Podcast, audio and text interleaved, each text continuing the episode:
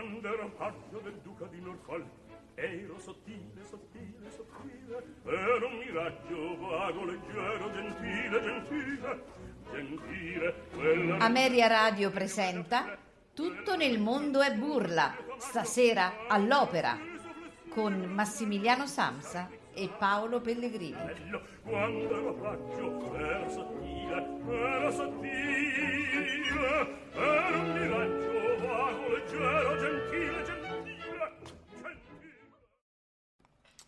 Buonasera, buonasera a tutti, eccoci qua, tutto nel mondo è burla del martedì. E questa sera sono con Max, ciao Max, Ciao Paolo, buonasera a tutti. speriamo che avete passato un'ottima Pasqua e noi ve la rendiamo ancora più bella perché questa sera manderemo per intero la conferenza su Ettore Bastianini che è stata a Bologna eh, dieci giorni fa eh, in occasione proprio dell'evento annuale dell'Associazione Ettore Bastianini e quest'anno proprio si combinava con il centenario, no Max? Sì, con il centenario che stiamo eh, noi celebrando insieme all'Associazione Internazionale Ettore Bastianini già da eh, qualche trasmissione, insomma, Eh sì, abbiamo già sì. dedicato eh, sì. e dedicheremo no, ancora Assolutamente sì. Per tutto l'anno, ci saranno importanti eh, eventi, concerti, ma poi avremo modo di parlarne più avanti. Bene, eh, io direi di cominciare subito, Massimiliano, con eh, l'ascolto della conferenza che eh, vede come relatori il professor Piero Mioli, eh, la storica di Ettore Bastianini Luisella Franchini, poi c'è il nostro Alvin Valerio Lopane, poi c'è il critico musicale Maurizio Modugno e Alessandro Mormile. Eh, parlerà chiaramente il tutto, è gestito dal presidente facente funzione Vito Stabile. Bene, allora vi auguriamo un buon ascolto e noi siamo eh, qui pronti per eh, il venerdì prossimo per andare con un Parliamo di fantastico. Andiamo buon ad ascoltare. ascolto. Buon ascolto.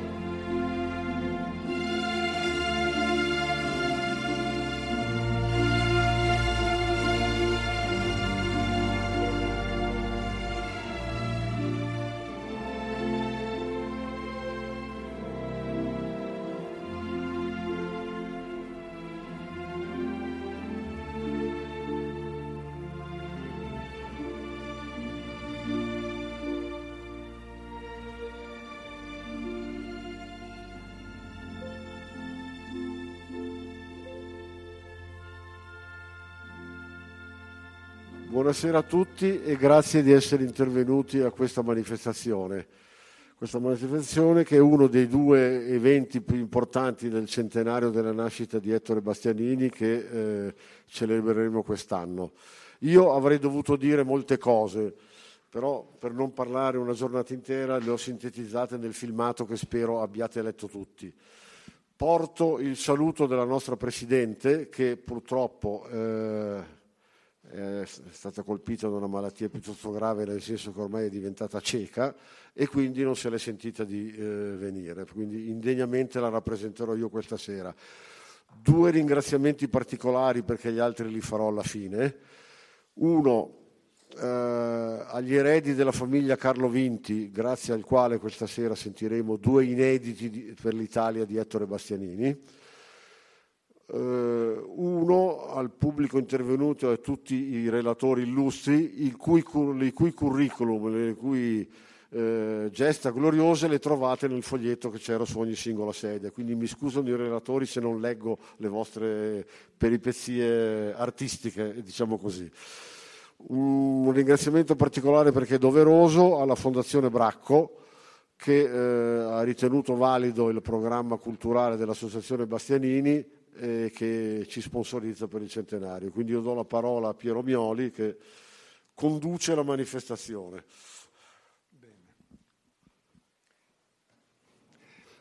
La manifestazione, come recita il programma di cui avete sicuramente copia, eh, giunge dopo molti anni di attività del genere.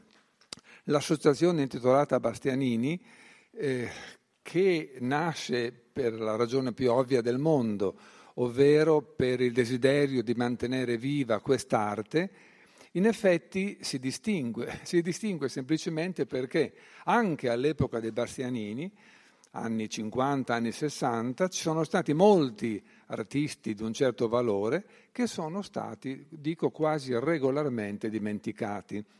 Laddove dunque c'è un'associazione che lavora in questo modo, dobbiamo davvero esultare. Siamo a Bologna quest'anno, sono a Bologna quest'anno, siamo stati, ma il programma lo, lo dice, lo, lo riferisce, a Firenze, a Napoli, a Milano, a Torino, eccetera, eccetera. Una volta all'anno cerchiamo di mantenere viva questa fiammella.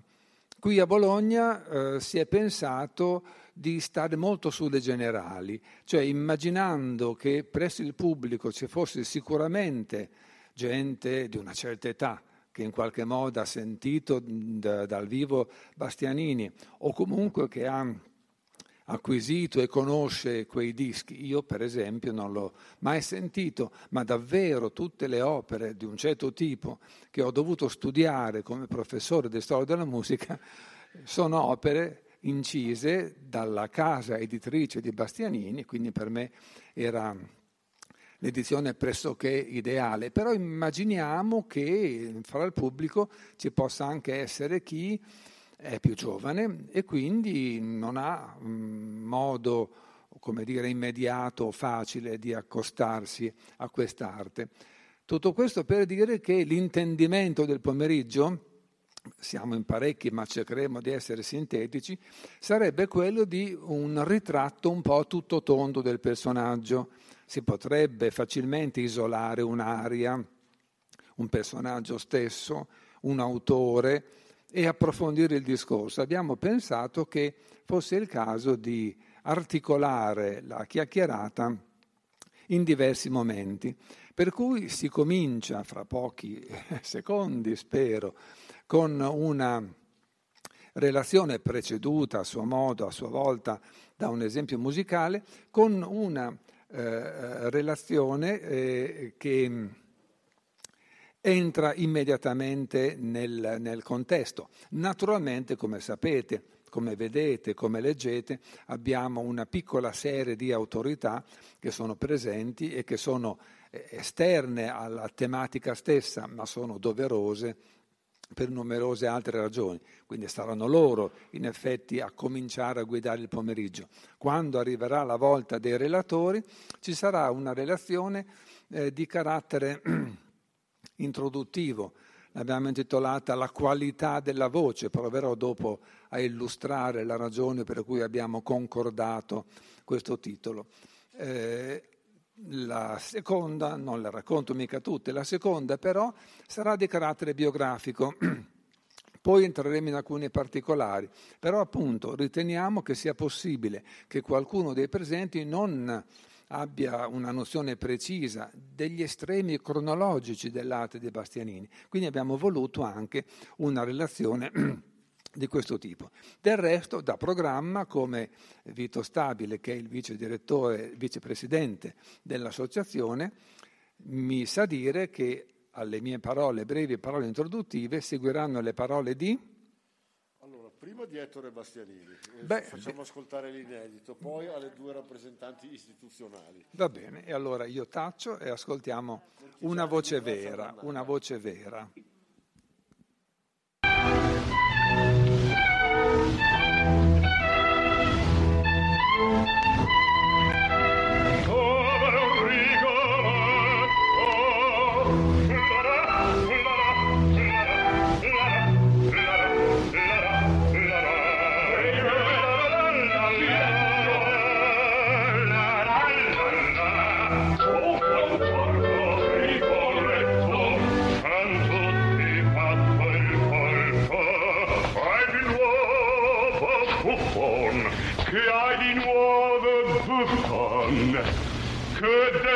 goes on.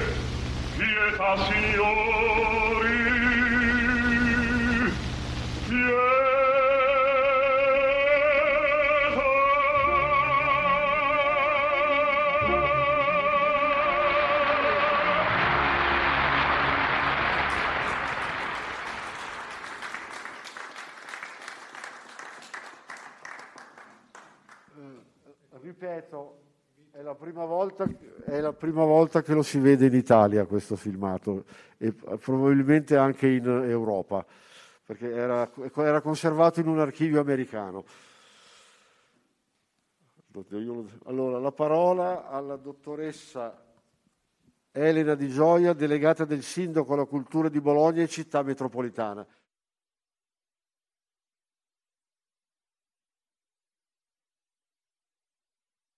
Grazie e buongiorno a tutti e tutte. Porto i saluti del sindaco Matteo Lepore, sindaco di, di Bologna e siamo molto felici come città di, di, Bologna, nel nostro meraviglioso Museo e Biblioteca Internazionale della Musica, di ospitare questo momento così importante in occasione del centenario di Ettore Bastianini e ringrazio la, l'associazione e tutti i preziosi sguardi anche di, di studio che sono qui, qui oggi.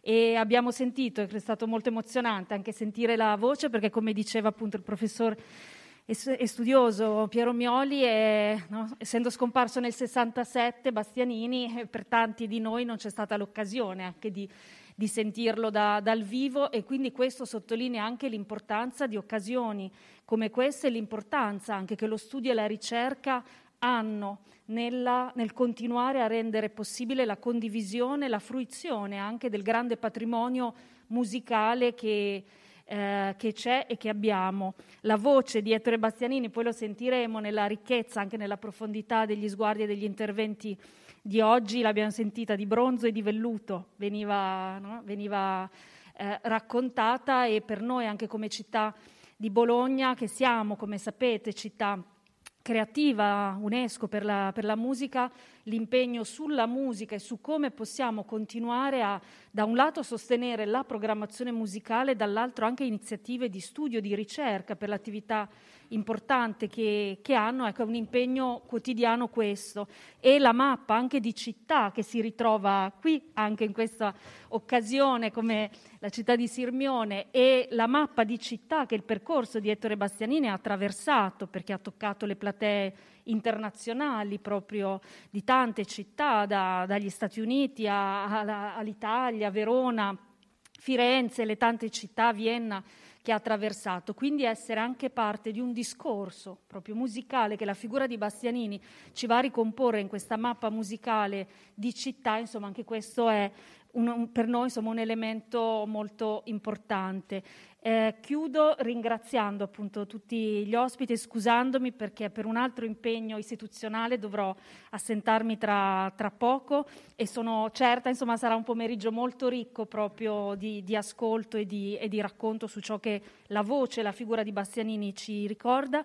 Eh, chiudo perché mi fa piacere lo dico anche per gli amici e le amiche magari che da fuori Bologna oggi sono venuti qui in occasione di questo incontro. Qui al museo è custodito il primo volume musicale a stampa del 1503 e da oggi, per chi anche avrà voglia di, di rivederlo, nelle sale del museo, da oggi troverete una didascalia a fianco al, a, all'opera che segnala una priorità di evacuazione in caso di, di allarme. Ecco, un'iniziativa simbolica che tutti i musei civici della città di Bologna, tra cui il Museo e Biblioteca Internazionale della Musica, da oggi abbiamo voluto accogliere in solidarietà ai musei ucraini che questo hanno cominciato a fare purtroppo dall'inizio del conflitto, cioè scegliere nei propri musei quale opere, con quale grado di priorità salvare e mettere in sicurezza, che è una domanda atroce chiaramente ed è una domanda che rimbalza sulla vita, sulla vita e sulle vite, che cosa salviamo e quindi che cosa perdiamo in periodi così drammatici come, come questo. Quindi mi faceva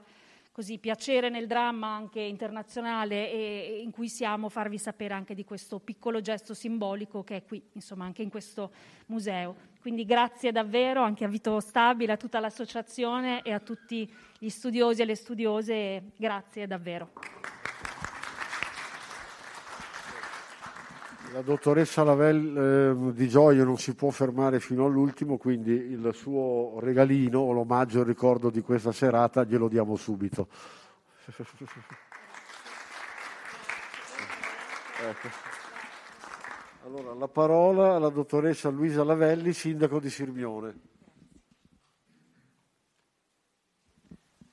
Intanto grazie per l'invito, è sicuramente un onore essere qui oggi, ospiti del Comune di Bologna, ma ospiti di questa associazione e il primo pensiero viene proprio dal fatto dell'importanza della memoria perché una persona continui a vivere c'è bisogno di qualcuno di appassionato che ci si dedichi giorno per giorno perché le sue doti e il suo animo possano essere poi portate avanti nel tempo. Noi non abbiamo avuto la fortuna di ascoltarlo, però andando su YouTube è incredibile come eh, cercando alcune delle arie che ha cantato, i commenti ancora delle persone che sono a lui legati sono incredibili e soprattutto degli, delle persone straniere, eh, ancora descritte come una voce d'oro inimitabile e che nessuno mai è riuscito a superare. E quindi partendo da questo... Eh, l'onore proprio che Ettore Bastianini abbia deciso di trascorrere per motivazioni umane che erano legate proprio al suo sentimento più intimo. Gli ultimi giorni della sua vita, gli ultimi momenti, non giorni, sono stati più di giorni a Sirmione e che davvero in questo legame della musica, che è davvero un veicolo incredibile per la pace, forse l'unico perché non ha lingua, cioè con la musica e, e, la lirica veramente ha questo potere di, di, di riuscire a spaziare in tutto il mondo.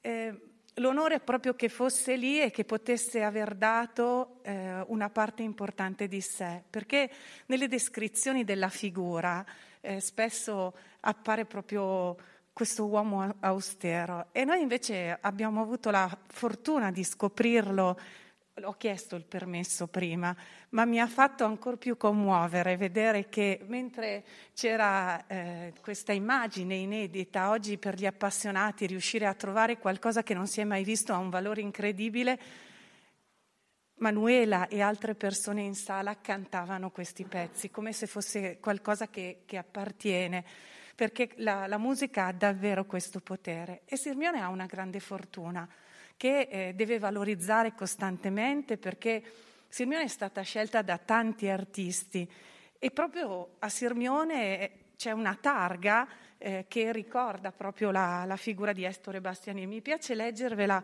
se posso perché secondo me rende alcune delle riflessioni che mi hanno fatto proprio pensare in questi giorni. In questa casa, luogo per lui di felici memorie, volle vivere gli ultimi giorni del suo breve percorso terreno il baritono Ettore Bastianini, artista grande che del dono del suo canto fece ragione e dimensione della sua vita. Un dono alimentato però, perché nessun dono da solo porta a un successo, invece alimentato dalla costanza e dalla perfezione continua. E ehm, e dall'amore per la cosa più grande che poi gli è stata tolta. Un ultimo pensiero nel ringraziare tutti proprio per la dedizione, l'impegno e anche chi studia ha proprio la volontà di aggiungere pezzo su pezzo qualcosa e di scoprire qualcosa di nuovo. Mi piace pensare, visto che quest'anno, il 2022, sarà il centenario di, della nascita di Ettore Bastianini, Sirmione si prepara invece nel triennio a festeggiare, a celebrare la nascita di una grande voce della musica che è Maria Callas. E il pensiero immaginario, e vi invito a venire a vedere quel giardino, il giardino della Pelosa che c'è alle grotte di Catullo, di immaginare un concerto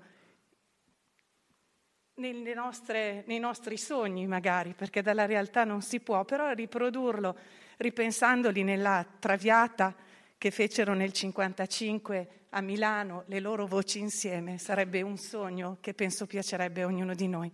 Vi ringrazio tutti.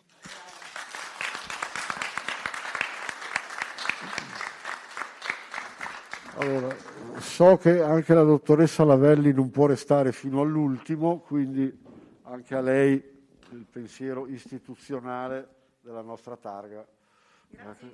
Per carità. Abbiamo un'altra assenza purtroppo. Uh, il maestro Cecilia Gasdia, sovrintendente e direttore artistico dell'Arena di Verona, per impegni che non è riuscita a spostare, non è riuscita a venire, ci ha scritto una lunga lettera che non leggerò, tutta leggerò solo un brano, la lettera è molto bella, poi la pubblicheremo sul nostro sito. Per ragioni anagrafiche non ho potuto incontrarlo, ma sono molte le testimonianze in cui mi sono imbattuta. La prima venne dalla mia insegnante di canto, Rina Malatrasi, che ebbe la fortuna di condividere il palcoscenico con lui quando era ancora un basso, nel primo decennio di quella carriera folgorante e troppo breve. Anche se avrebbe trovato una più compiuta maturità artistica come baritono, già anni, in quegli anni confermava le eccezionali caratteristiche che l'avrebbero portato al successo mondiale. Il timbro scuro, l'estensione, la morbidezza vocale, l'addizione perfetta, la figura elegante, virile e bellissima nel quadro di una prestanza fisica oltre che vocale non indifferente. Fortunatamente molti dischi e registrazioni, live e anche in video, ci mostrano la sua arte anche oggi. Non possiamo che rimanerne ammirati anche ad oltre mezzo secolo di distanza e rimpiangere davvero sia, quanto sia stato breve il percorso di Ettore Bastianini. Io volevo solo dire una cosa, Piero, se mi consenti. Ho detto prima che uno degli eventi del centenario importante sarà la presentazione della nuova biografia artistica di Ettore Bastianini. I due autori, che sono la professoressa Luisella Franchino e il professor Lopani, sono qui presenti, che hanno già scritto un altro libro su Ettore Bastianini che si chiama Il mio pensiero per te, dirò dopo cosa come e perché. Comunque sono a vostra disposizione, finita la conferenza, per delucidazioni, interviste, cioè, tutto quello che volete. Sono vostri, ve li regalo. ecco, riprendiamo i, i lavori eh, con, eh, con le relazioni vere e proprie, di cui vi ho dato prima una specie di giustificazione introduttiva, ecco, la volontà, ripeto, di mm, raccontare eh, Bastianini come artista, ma anche come persona. Sapete, quando si tratta di un musicista, ma di un artista di qualunque tipo, bisogna sempre riferire le coordinate cronologiche, poi bisogna riferire anche le coordinate della fioritura, per così dire. Quante volte capita che un artista negli ultimi 5, 10, 20 o anche più anni di vita non lavori, non componga più. Quindi si usa dire nacque, mancò, poi nel frattempo si usa trovare dire, un'altra, un'altra arcata cronologica per dire esordì, debuttò, trovò la sua, la sua, dimensione e poi per qualche ragione si ritirò. Non è il caso purtroppo di Bastianini che si è ritirato molto presto relativamente alla eh, fine purtroppo imminente, però anche queste coordinate, ripeto, hanno un significato. Per esempio per quanto riguarda la colleganza di soprani, di bassi, di mezzosoprani, di tenori e sono cose che in qualche modo salteranno fuori. Io poi mi sono tenuto alla relazione ultima, che dovrebbe essere una specie di relazione cuscinetto, nel senso che può allungarsi o accorciarsi a seconda del tempo che rimane, sulla colleganza baritonale. Però, come dicevo prima, in questo desiderio onnicomprensivo, mentre la seconda relazione racconterà brevemente la vita dell'artista, la prima si intitola La qualità della voce e la tiene, eh, la terrà fra poco, dopo un importante ascolto musicale, Maurizio Modugno. Si potrebbe pensare, beh, si parla di un cantante, la qualità della voce vorrei vedere. Non basta mica, perché a volte anche presso i critici, o anche presso i dilettanti, per così dire, si sente esaltare un artista dicendo oh, una tecnica sopraffina, c'è chi dice un, un, gesto teatrale magnifico, c'è chi dice voce bellissima, c'è chi dice grande interprete, grande mattatore. È invalso anche negli ultimi tempi, ultimi lunghi tempi, un pensiero che non condivido personalmente, secondo il quale si può, si deve cantare con la fantasia, e cioè con tutto quello che sta come ornamento attorno alla voce. Per cantare il grande repertorio operistico italiano e anche tedesco, da Rossini, Mozart, ma da Rossini soprattutto, fino a Puccini, a Strauss, ci vuole una signora voce. Per, cui, per questo siamo qui a parlare di un artista come Bastianini che aveva anche tutti i corollari, e li vedremo, ma partiva con una qualità vocale straordinaria. Le voci cantanti sono varie, sono di varia caratura, il repertorio è svariatissimo, c'è la musica contemporanea, c'è la musica barocca, c'è la musica da camera, c'è la musica da chiesa, c'è la musica comica, c'è l'operetta, c'è di tutto. Per cantare Verdi e Wagner, tanto per stringere il discorso, credo davvero che ci vogliono voci eccezionali. Per questo ora ascoltiamo un monumento dalla Gioconda, se non ricordo male, cui seguirà la relazione di Modugno che abbiamo voluto intitolare La qualità della voce e la qualità della critica. Oh!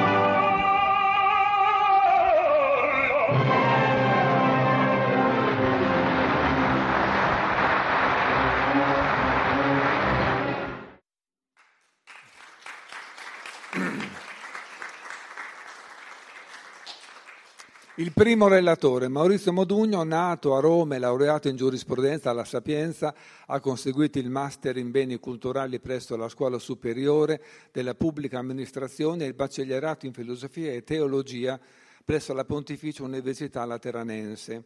Ha collaborato e collabora con diverse riviste, bollettini verdiani rossignani, musica e dossier, ha pubblicato libri e saggi su Respighi, Massenet, mi soffermo su Christophe e su Schippers, che sono due grandi esecutori, come sapete. Credo che Modugno sia uno studioso molto versatile, ma non si offenderà se asserisco che veramente nella biografia e nella critica della voce, del canto, del bel canto, dell'opera, della direzione d'orchestra, eccetera, eh, Modugno possa trovare il suo vertice, per così dire. Però sono recenti il volume Il castello musicale e i romanzi Ritorno a Baghdad e Il vitello rampante. Ora ascoltiamo direttamente Modugno da Roma che ci intrattiene su questa qualità della voce.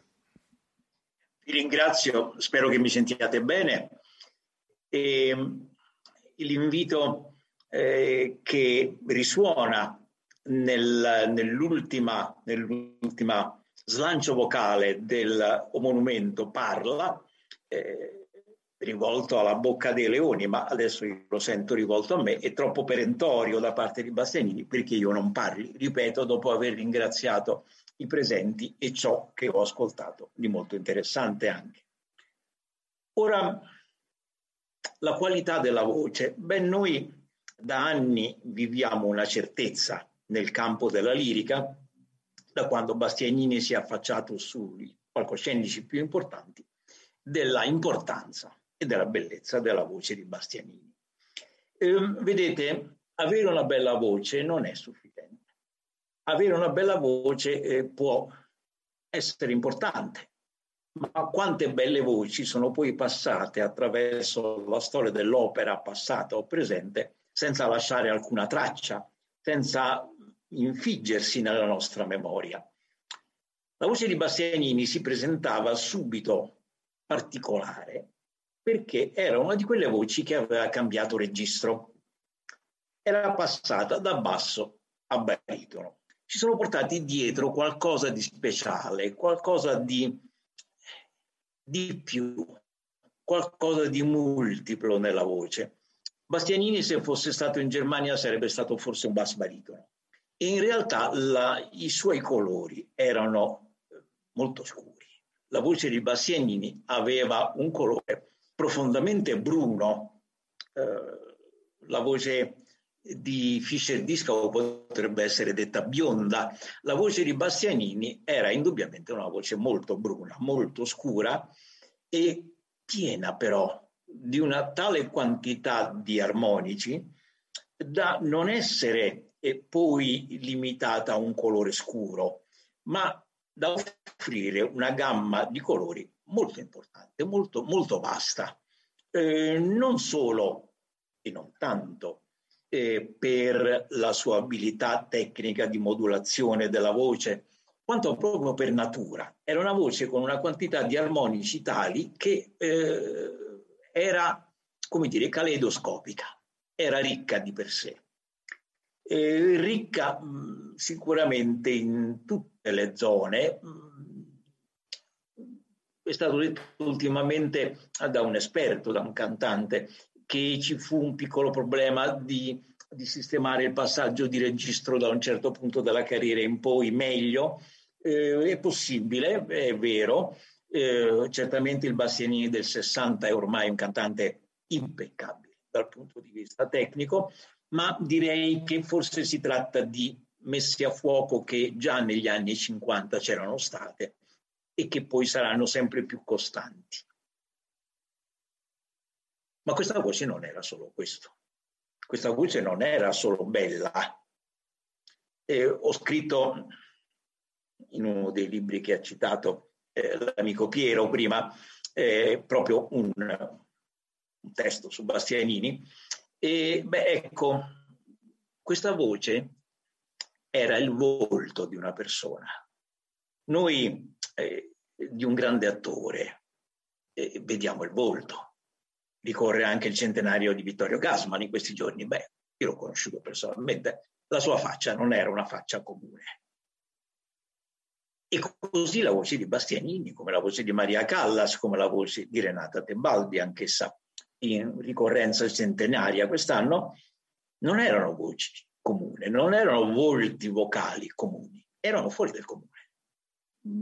Siamo abituati oggi un po' um, a una serie di cantanti, consentitemi, un po' tutti uguali, un po' tutti bravi, onesti, perfettamente professionali, ma le cui fisionomie non ti aggrediscono, le cui fisionomie sono eh, lievi, effimere, passano.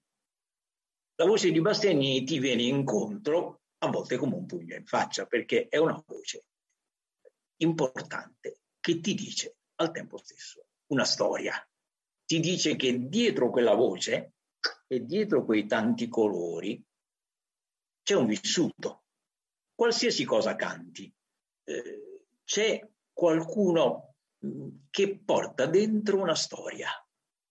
Questo lo si sente subito. Tutti i suoi esordi in scena eh, hanno questa, quello che i suoi colleghi e colleghe dicevano essere l'impadronirsi immediatamente del palcoscenico. Appena apre bocca, tu sai che lì c'è qualcuno che si porta dietro un mondo, un mondo di affetti, di sentimenti, di dolori, eh, di gioie, tutto quello che sia. Per questo, e chiedo scusa a chi ha dovuto fare questa sostituzione all'ultimo momento, ho voluto mettere un brano dal vivo e il brano della Gioconda.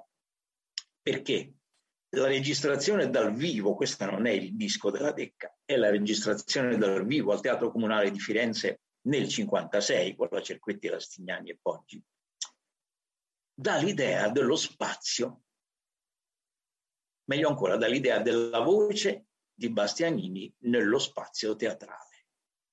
È una registrazione per l'epoca abbastanza buona e si sente anche dai movimenti di Bastianini eh, che la voce si allontana, si avvicina, come questa voce risuoni sul palcoscenico, riempia la sala, e pochi passi dopo si sente la Cerquetti che fa altrettanto, riempia la sala e subito attiri, subito eh, c'è eh, la magnetizzazione dell'ascolto su una personalità.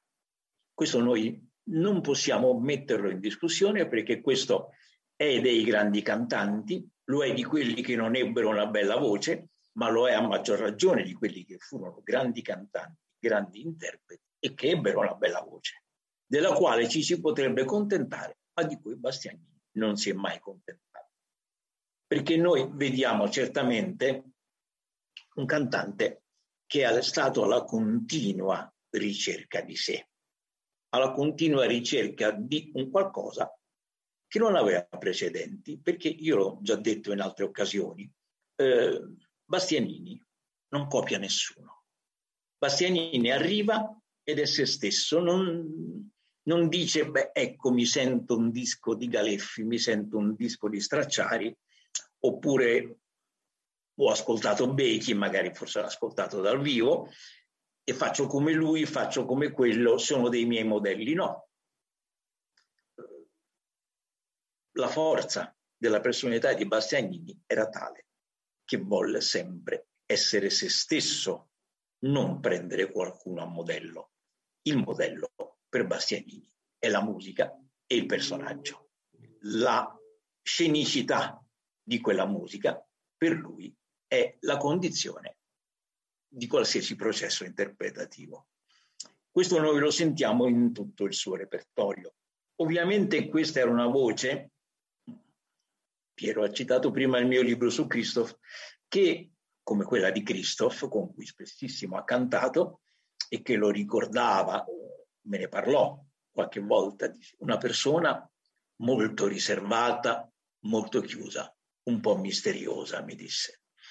Ecco, mh, come lui non erano delle voci votate, se non in una maniera molto personale, al brillante il Don Basilio il Leporello di Christoph sono più sinistri che comici.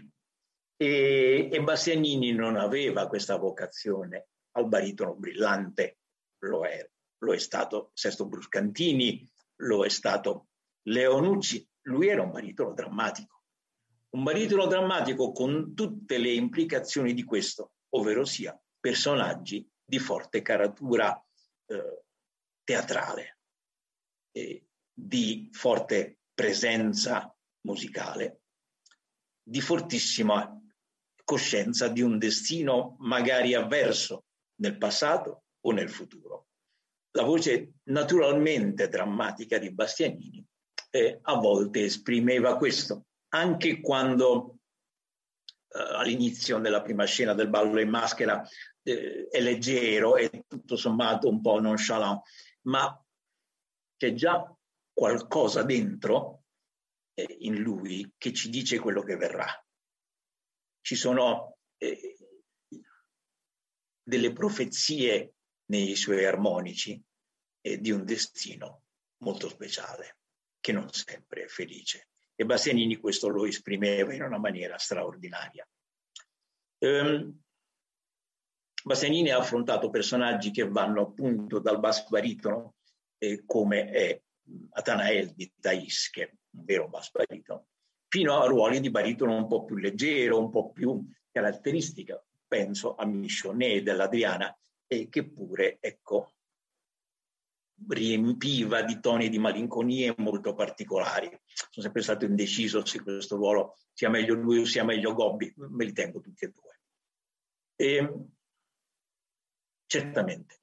E quando noi ascoltiamo Ballo e Maschera, quando noi ascoltiamo Trovatore, quando noi ascoltiamo la battaglia di Legnano, quando noi ascoltiamo la Favorita, la Lucia di Lammermoor, il Poliuto, e quando noi ascoltiamo il Don Carlo, e Tosca e Tabarro, beh, ecco, e Pagliacci, noi ci rendiamo conto che siamo davanti a un artista immenso a un artista che non ha reali confronti, eh, non solo perché è la più bella voce al mondo, perché è la voce di bronzo e di velluto, ma perché è camaleontico, se noi pensiamo a, eh, al Lord Enrico della Lucia di Lammermoor o pensiamo ai pagliacci, vediamo che è lo stesso cantante che si, che si muta profondamente.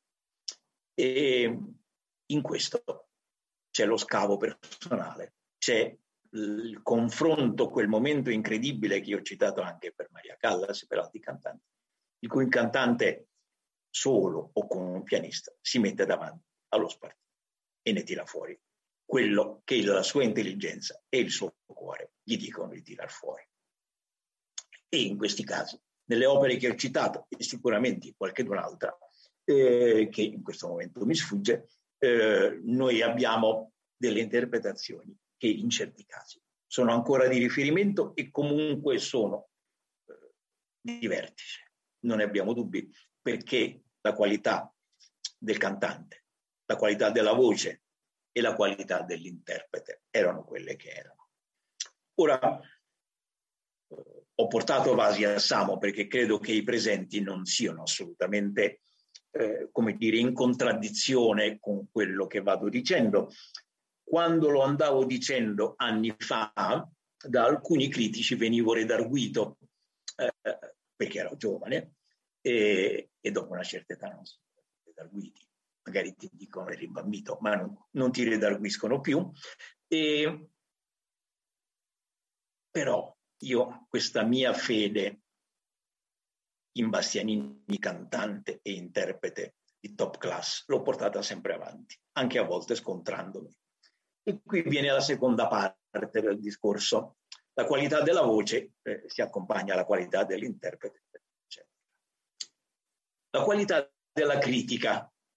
Ecco, c'è stata una, una damnazio su Bastianini, che è una delle cose più insensate che la critica bociologica abbia partorito nel dopoguerra. Mi sfugge, mi sfuggono alcune motivazioni, altre mi sono ben presenti.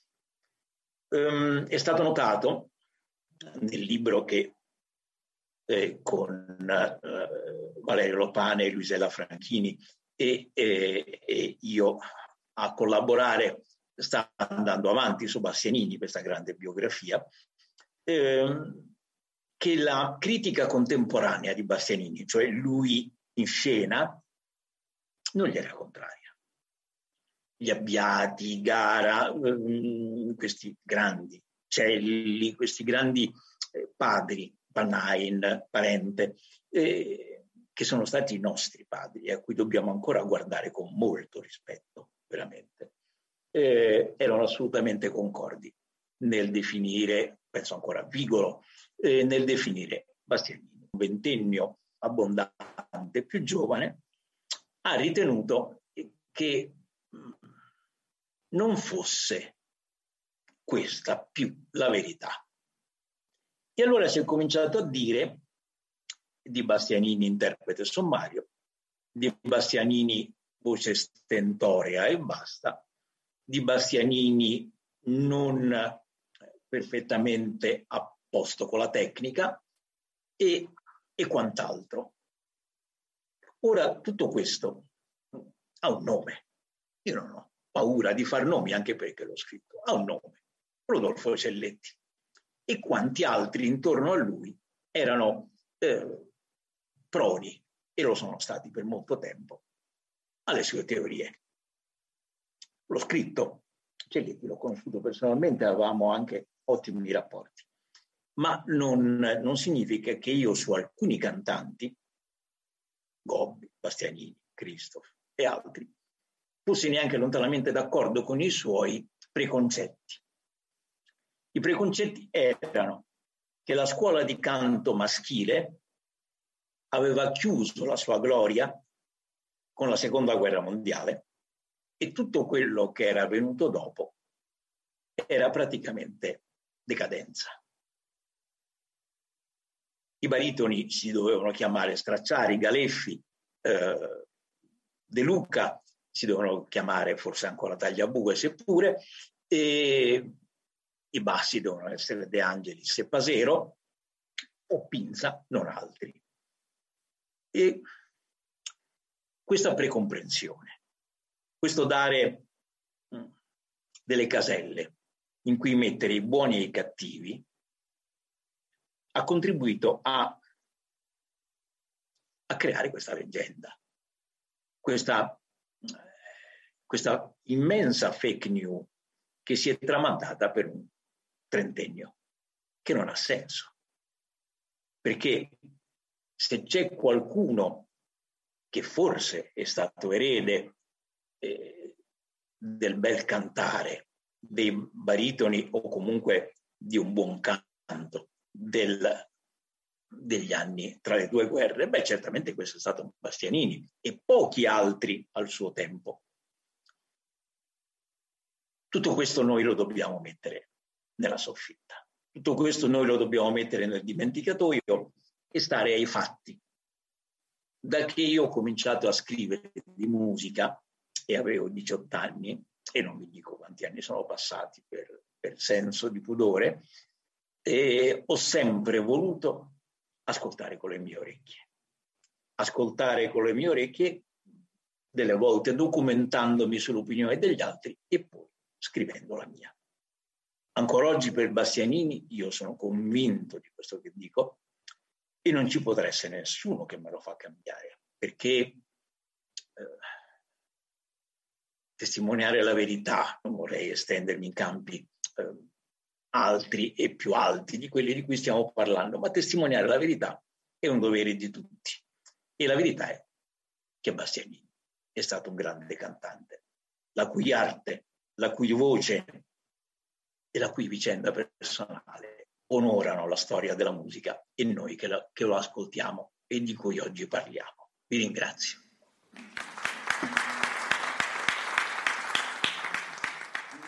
Passiamo dunque alla seconda relazione. Luisella Franchini ci parla di lampi, lampi di vita, non ai noi tutta la biografia di Bastianini, ma questi lampi che dovrebbero essere i momenti salienti. Docente di filosofia e storia, studia la storia dell'opera e le vite dei grandi cantanti lirici, collabora con i quaderni della Biblioteca Cavazzeni di Bergamo, ha curato un libro La finestra sul, laghi, sul lago e ha pubblicato con Lopani Il mio pensiero per te, la vita e l'arte di Bastianini. È membro del consiglio direttivo dell'associazione appunto Bastianini. Prego. Allora, buonasera a tutti. Mm, eh, cercare di spiegare in pochi minuti la vita di Ettore Bastianini è un'impresa chiaramente che non si può percorrere.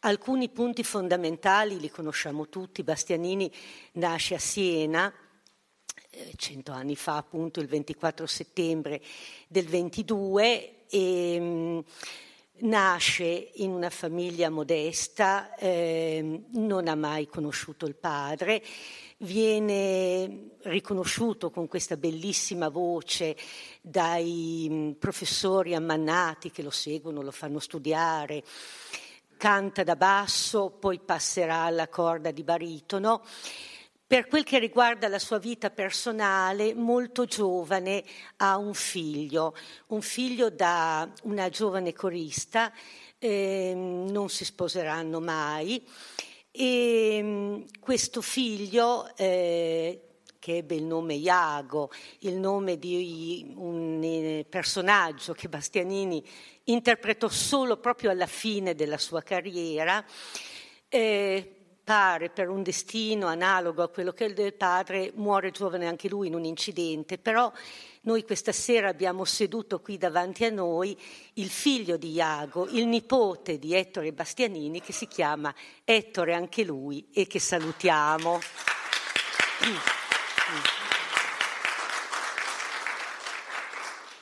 Ecco, per me personalmente è un grande piacere incontrarlo.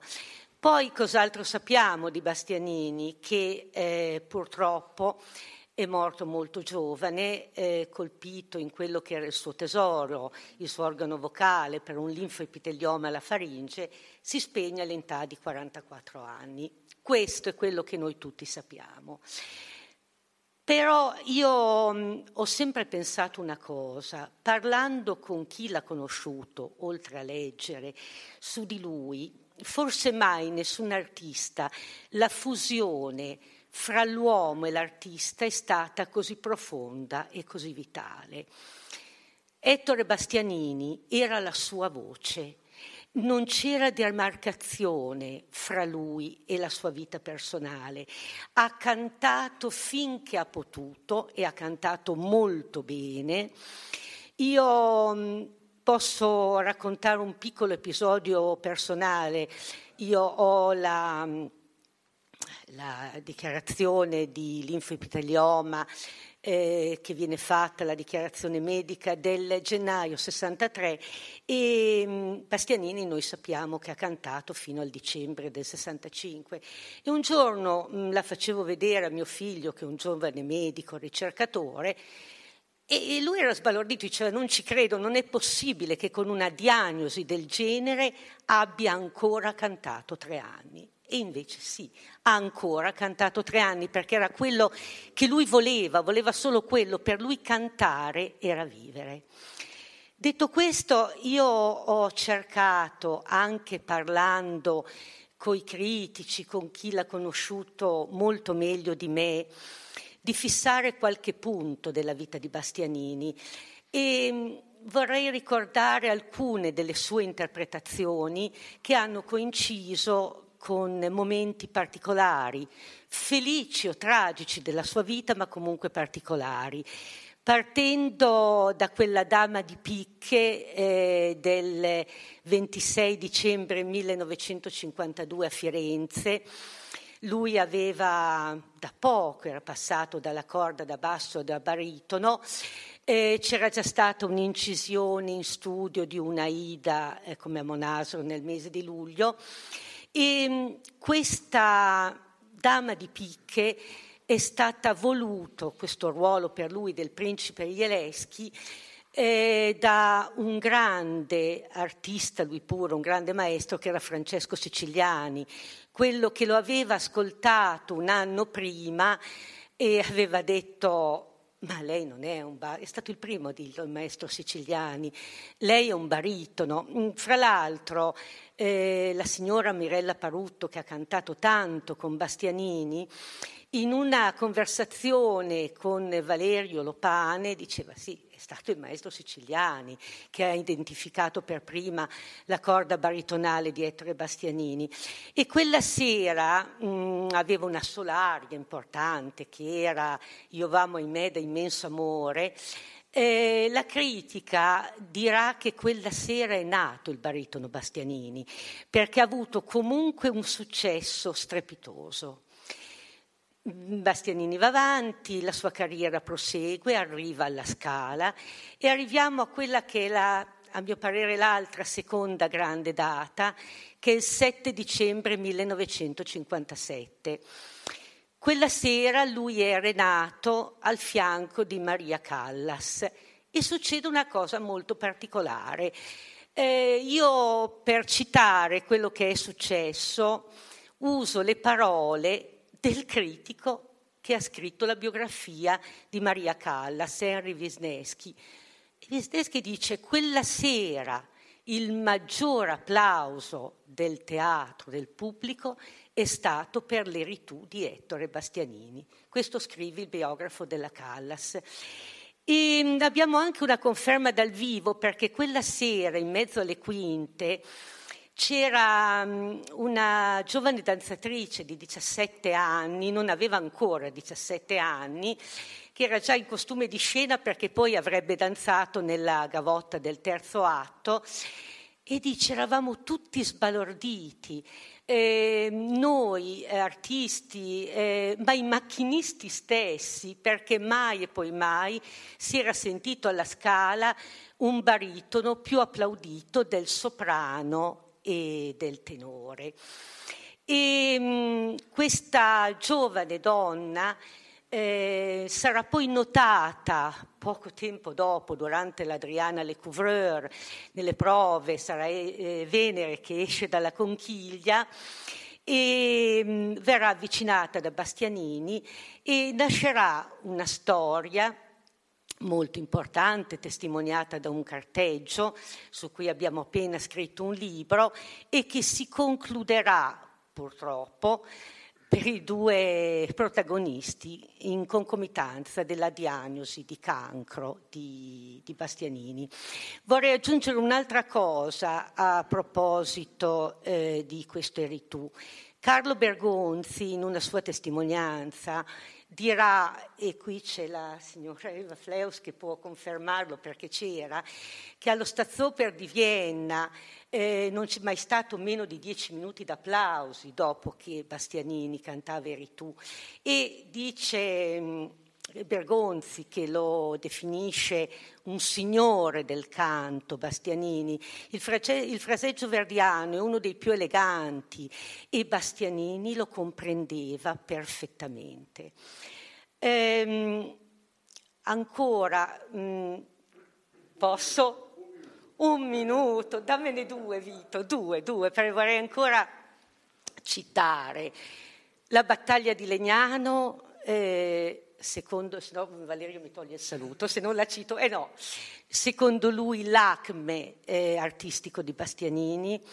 Vorrei citare, ehm, e questo vorrei citarlo io, il trovatore del 7 dicembre 1962 alla Scala, perché mh, mm, quel trovatore è un trovatore misterioso. Noi, mm, noi, io, Valerio, molto più di me, analizziamo eh, quell'interpretazione nella biografia, eh, denota un'introspezione psicologica che mh, mm, il Conte di Luna di pochi mesi prima eh, con Serafini in studio a luglio e poi fine luglio ed agosto con Karajan a um, Salisburgo, grandissimi conti di luna, ma non avevano. Ora, 7 dicembre 1962, ehm, un mese dopo, il 17 gennaio, il professor Kirsten di Vienna gli consegna la diagnosi di linfopitelioma. Però Eh, Franco Corelli e Carlo Bergonzi hanno sempre sostenuto che c'era stata una diagnosi precedente negli Stati Uniti a novembre. Io questa diagnosi non è testimoniata, io posso soltanto raccontarlo. Finisco e mi taccio davvero con eh, il grande saluto di Bastianini alla vita e all'arte col Don Carlo eh, del 11 dicembre 1965 a, al Metropolitan di New York. Questo Don Carlo di cui Martina Arroyo, che era Elisabetta, dirà io ho saputo dopo in che condizioni Ettore ha cantato e sono tuttora sbalordita se penso alla varietà della tavola di colori di quel Rodrigo di Posa. Quel Rodrigo di Posa che, come ho detto tante volte, viene sigillato da Bastianini, questo lo racconta Giustino Diaz che quel pomeriggio era il grande inquisitore, uscendo per l'ultima volta al proscenio per gli applausi, rientra, solleva fra le mani il velario, il sipario, lo bacia e se ne va. Bastianini morirà, il, questa è la sua ultima recita, il 25 gennaio 1967 a Sirmione. Eh, nel pomeriggio eh, verso sera chiamati arriveranno il figlio e gli amici da Siena, ma quella mattina eh, vicino a lui ci sarà una persona sola, che è Emanuele, seduta qui davanti a noi, e mm, raccoglie il suo ultimo respiro come a mio parere era giusto che fosse. Grazie.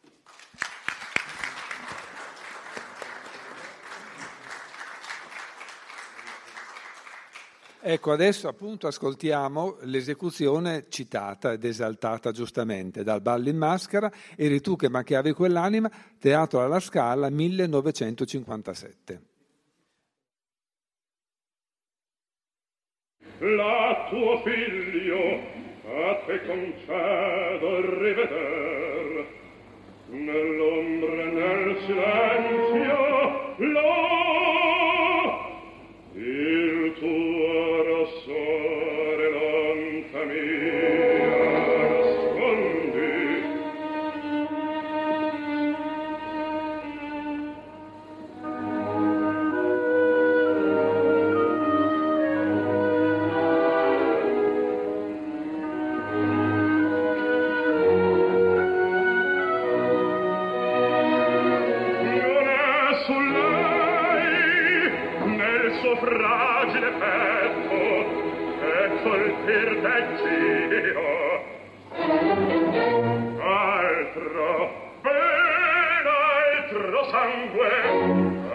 pensi in quel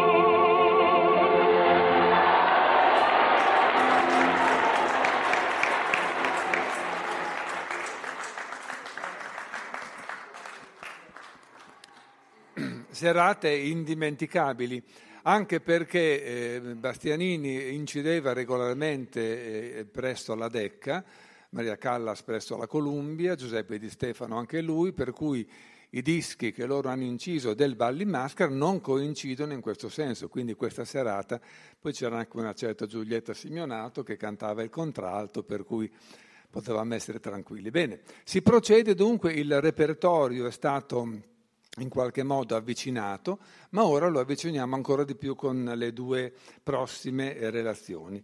La prossima, che sarà tenuta da Valerio Lopanne, che è qua di fianco a me, ha un titolo un po' poetico, Il canto è vita, ai sogni in vita. Da Barnaba, Barnaba quello del monumento, da Barnaba in poi.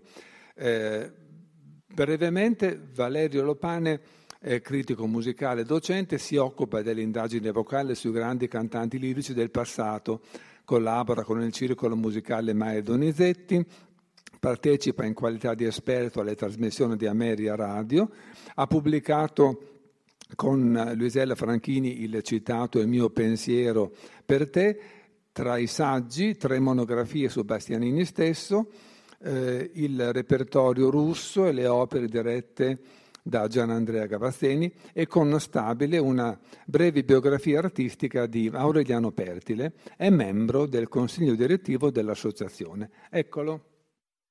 Allora, grazie, grazie a tutti e innanzitutto un, eh, un saluto e un ringraziamento. La città di Bologna è, è la patria per certi versi della libertà musicale. Eh, e quindi un approccio veramente svincolato da qualunque tipo di tradizione. Io penso appunto alla Bologna wagneriana del, di due secoli fa ormai, diciamo del nostro secolo scorso, e eh, quindi un approccio libero ed è quello che io voglio assolutamente dare questa sera. Il tempo è, a noi concesso è veramente poco per un personaggio dello spessore e della ricchezza che è stato Ettore Bastianini. Ma eh, a cent'anni dalla sua nascita possiamo veramente comprendere che l'unico giudice della verità è il tempo, come dice Pindaro. Cent'anni sono sicuramente tanti, ma Bastianini ha ancora oggi una grandissima attualità. In questo dico essere liberi essere liberi di essere poco cattedratici e di godere della pura vocalità di Ettore Bastianini. Andare a teatro è un evento culturale, un momento arricchente, ma anche il piacere di godere della creazione meravigliosa che grandi artisti possono fare. Ettore Bastianini ha sicuramente fatto tantissimo e ha lasciato una traccia importante nella storia. Montale diceva che nella sua celeberrima poesia La storia, la storia non è poi quella ruspa che cancella tutto, lascia sotto passaggi, cripte, buchi, nascondigli. E in questi, in uno di questi, vive ancora, grazie alla sua enorme personalità artistica, Ettore Bastianini. L'eccezionalità del talento di Bastianini lo accomuna a pochissimi grandi cantanti. È stata citata la Tebaldi, è stato citato, e mi sento di aggiungerlo io, Caruso o eh, per esempio Rosa Ponselle e evidentemente la cantante di cui appunto il prossimo anno, quindi assolutamente legata a questa generazione, a cui maggiormente viene da pensare anche perché c'era stato un sodalizio fortissimo tra i due, evidentemente è Maria Callas. Quindi una grandezza, un talento straordinario. Ma il talento non si limita nella sua eccezionalità alla grande natura della voce. Bastianini era sicuramente un privilegiato per il dono della voce, ma il vero dono, il vero talento eccezionale era proprio quello di avere la sensibilità di creare attraverso il miracolo della sua voce il personaggio. È la costruzione che sbalordisce e in questo vive ancora l'attualità. La volontà della continua ricerca tecnica, delle acquisizioni stilistiche e dell'approccio sempre nuovo di Bastianini che lo rendono veramente eccezionale. è proprio in molte occasioni protagonista di pagine di grande vocalità. La cosa che stupisce e mi rapporto ancora all'immagine della Callas è l'idea di una continuità e una innovazione, nel senso che ogni personaggio callassiano ha in sé qualcosa di febbricitante, di nevrotico. Era quello il timbro, la caratteristica, la firma autentica della Callas. Anche in personaggi che magari non avevano quella caratteristica. La grandezza di Bastianini era quella di dare assolutamente, come diceva poco prima Maurizio, una applicazione camaleontica ai personaggi e quindi erano sempre legati a qualcosa di diverso, a una licenza continua di quello che era il suo verbo più autentico, ma dall'altra parte una straordinaria continuità. La continuità era quella di avere in sé una nobiltà virile incredibile. Aveva in sé la vera passionalità di un uomo. Se io penso a Poliuto, quando si piega di fronte a Paolina e dice lo chiego in lacrime e dal tuo pie, in quello c'è l'unicità di Bastianini, perché soltanto un cantante con quel timbro di voce, con quell'approccio corneliano alla tragedia, quindi correttissimo, un vero sentire donizettiano, ma dall'altra parte una capacità di coinvolgere l'ascoltatore enorme. Sono questi i grandi momenti che si tatuano nella nostra esperienza di ascoltatori, nella nostra anima e rimangono con noi. Oppure ancora in Ernani, perché Elvira rapì la pace mia. Siamo di fronte anche in questo caso alla grandezza di un sovrano. È l'immagine che viene dalla, da una colorazione, io penso, se devo immaginare la vocalità di Bastianini, io penso a, a un quadro di Tiziano, cioè la ricchezza cromatica, la morbidezza dei confini e la maestà dell'immagine. Oppure parlavamo con Luisella scherzando prima del mio straordinario amore per la battaglia di Legnano, quando Bastianini dice a Corelli affida e raccomando a te la sposa e il figlio, c'è un accento tale, un tale trasporto che abbiamo l'immagine dell'uomo che cede all'amico che non sa essere rivale la paternità del figlio e la cosa che ha di più prezioso che è la moglie. Ma questa nobiltà incredibile, ed è questa l'eccezionalità di Bastianini, veniva applicata anche ai grandi repertorio verista, in cui per certi versi la nobiltà poteva non essere così immediatamente identificabile. Io penso al recitativo del duetto dell'Andrea Chenier in cui di fronte a eh, Maddalena dice quando ho incominciato ad amarti, quando mi venne data la mia livrea e io ingallonato e muto aprivo o richiudevo una portiera. In una frase di semplice conversazione noi abbiamo di fronte il dolore dell'anima o ancora in cavalleria, io vi aspetto qui fuori dietro l'orto. Abbiamo Alfio, un carrettiere, che miracolosamente ha l'eloquio grandissimo di quello che potrebbe essere il suo celebre e celebratissimo e giustamente noto Marchese di Posa. Tutto questo per giungere poi a quella che è la sua creazione sicuramente più alta, che è proprio quella di Barnaba, in cui la strutturazione poetica di Arrigo Boito, ricchissima, densa, che soltanto una eccezionale edizione come quella di Bastianini poteva rendere a pieno. E soprattutto l'idea della raggiante luminosità del finale, in cui veramente Barnaba sente l'illusione dell'amore di Gioconda.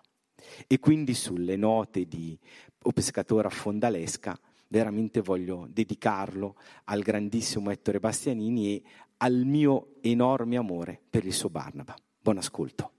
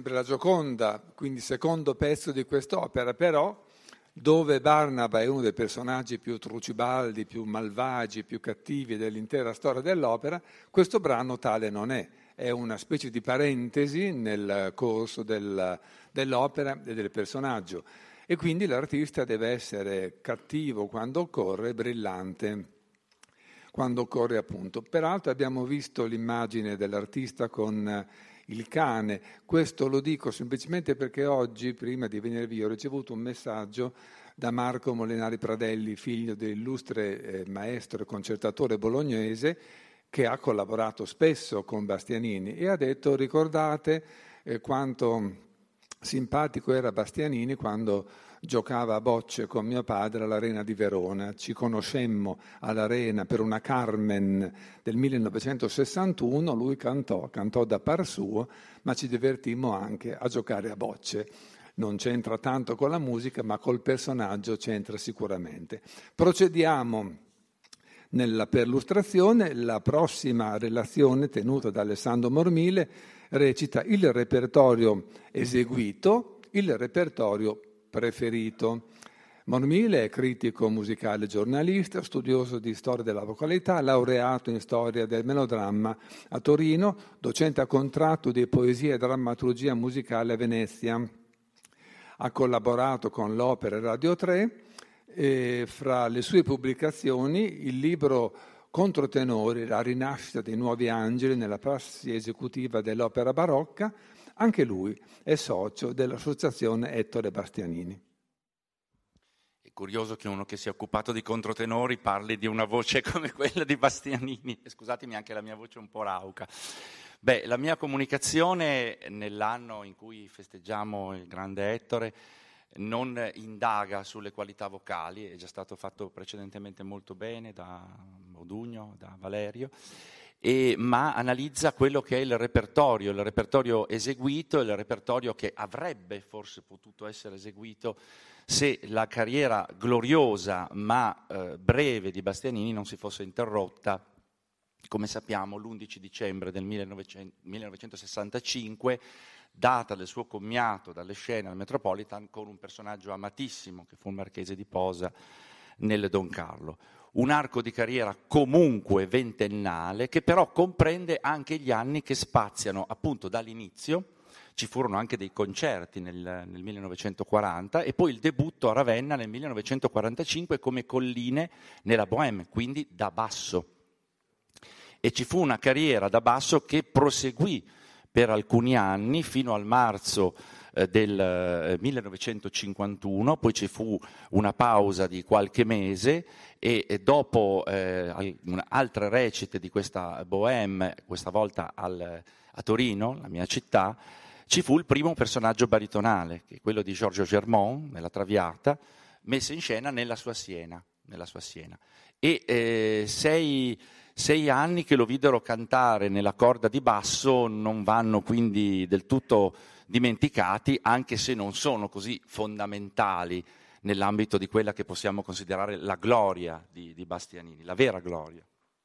Gli stessi ruoli affrontati ci fanno capire come probabilmente se eh, Bastianini avesse proseguito sull'ambito della carriera di basso sarebbe eh, rimasto un mezzo basso, come si usa dire, cioè un, eh, un, un, cantante destinato a non interpretare i grandi ruoli, ma a rimanere circoscritto sicuramente in ambiti meno significativi. Lo sviluppo della carriera, soprattutto in ambito verdiano, dopo il passaggio alla corda di baritono, diventò decisamente più interessante e certamente Bastianini negli anni d'oro, ma anche nei momenti più difficili della sua carriera, quando la malattia cominciava a fare il suo corso, influendo sulla voce, elesse e trovò alcuni personaggi d'elezione.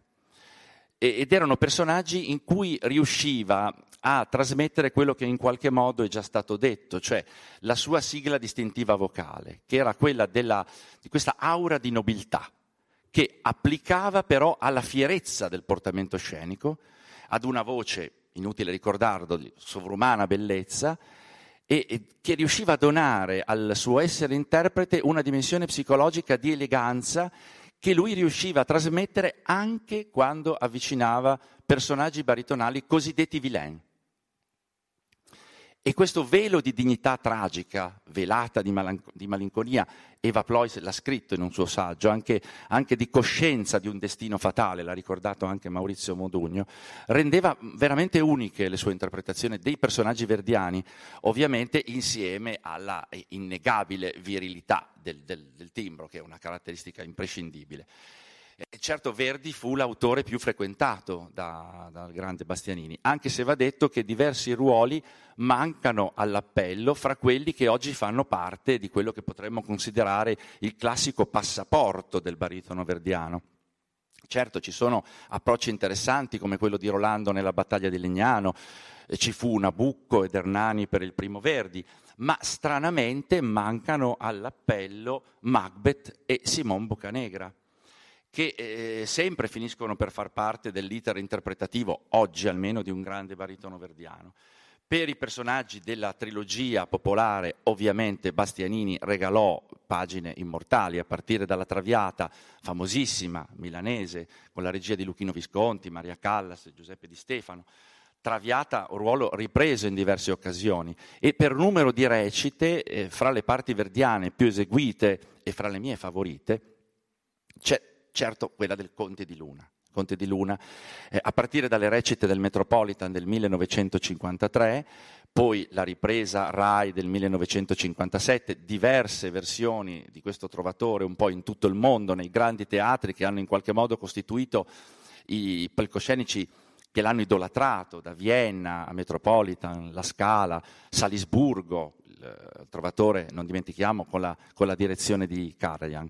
E a ruota, passando in rassegna a altri personaggi verdiani amati da Bastianini, non possiamo certamente dimenticare Balli in maschera, abbiamo ascoltato prima una pagina che ce lo dimostra ampiamente, e ovviamente il Marchese di Posa del Don Carlo, affrontato in diverse produzioni e con il quale lui abbandonò anche le scene al Metropolitan di New York.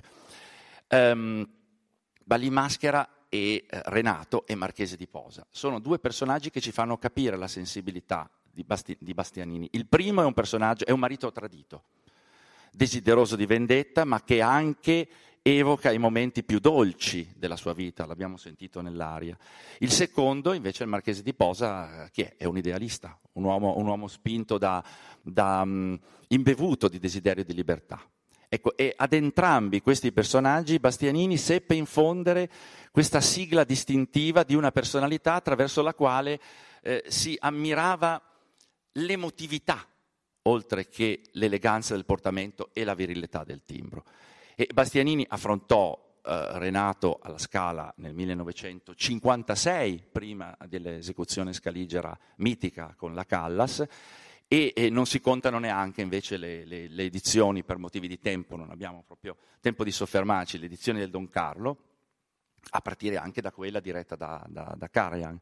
E fra i ruoli eh, baritonali verdiani ancora Monasro, Otello e ovviamente Don Carlo di Vargas nella, nella Forza del Destino, eh, altro ruolo amatissimo e del quale possediamo questa registrazione video del San Carlo che dimostra ampiamente tutte le caratteristiche che in video si ammirano sia nel Trovatore che in questa rara ma bellissima registrazione dal vivo al San Carlo di Napoli. Lasciando Verdi nell'ambito del repertorio eseguito, Restano certo interessanti incursioni nel repertorio francese, forse non così definitive. Oggi, all'epoca venivano anche cantate in italiano queste parti, quindi l'Escamiglio nella Carmen, Zurga nei Pescatori di Perle, Valentin nel Faust, e, e poi personaggi che eh, legano Bastianini al, al bel canto del primo Ottocento, quindi la favorita, ruolo da Grand Seigneur, da baritano Grand Seigneur, ruolo invece villain di Enrico nella Lucia di Lammermoor e poi il, il Poliuto che rappresentò per quell'epoca certamente una curiosità. Ma poi ci furono anche eh, approcci a Bellini con Riccardo nei Puritani, il pirata, eh, il pirata alla scala, eh, del quale purtroppo non possediamo neanche, neanche un minuto di ascolto, e, e, al fianco aveva la Callas e Corelli, insomma.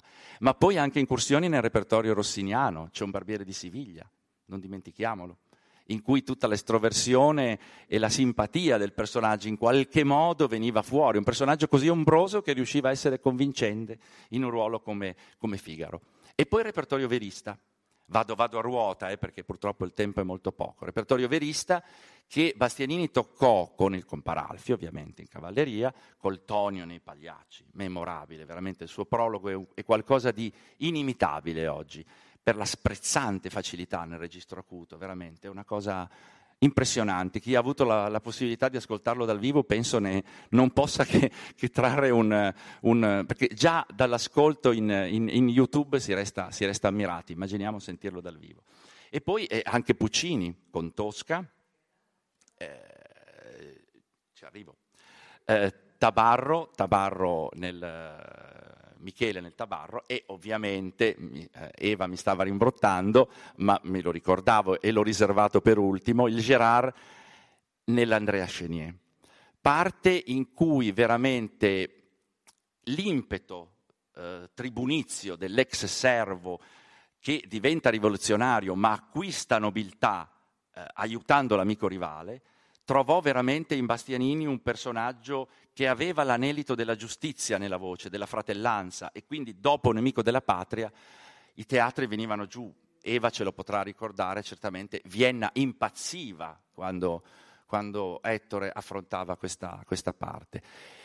E concludo brevemente questo, questo breve iter sul, sul, sul repertorio eh, non dimenticando, ma è già stato fatto, l'approccio al repertorio russo, anche in questo caso in italiano, quindi Guerra e Pace di Prokofiev, il Tchaikovsky della, della Dama di Picche, dell'Eugenio Nieghin, della Mazeppa, una rara e interessante eh, approccio al repertorio barocco, addirittura alla scala, con un, con un Eracle che sarebbe poi l'Hercules di, di Handel. Ecco, detto questo, probabilmente ancora oggi Bastianini non varierebbe le scelte nell'ambito del repertorio eseguito, piuttosto forse le arricchirebbe. Le arricchirebbe di parti a quel tempo non affrontate, abbiamo già ricordato Macbeth e Simon Boccanegra, ma perché no anche Luisa Miller, perché no anche i Vespri siciliani, Monforte. Tutti personaggi che mancano, chissà per... E Giovanna d'Arco, certamente. Tutti i ruoli baritonali in cui in qualche modo l'eleganza e la sprezzante facilità del, del registro acuto potevano mettere certamente in evidenza le caratteristiche migliori di Bastianini.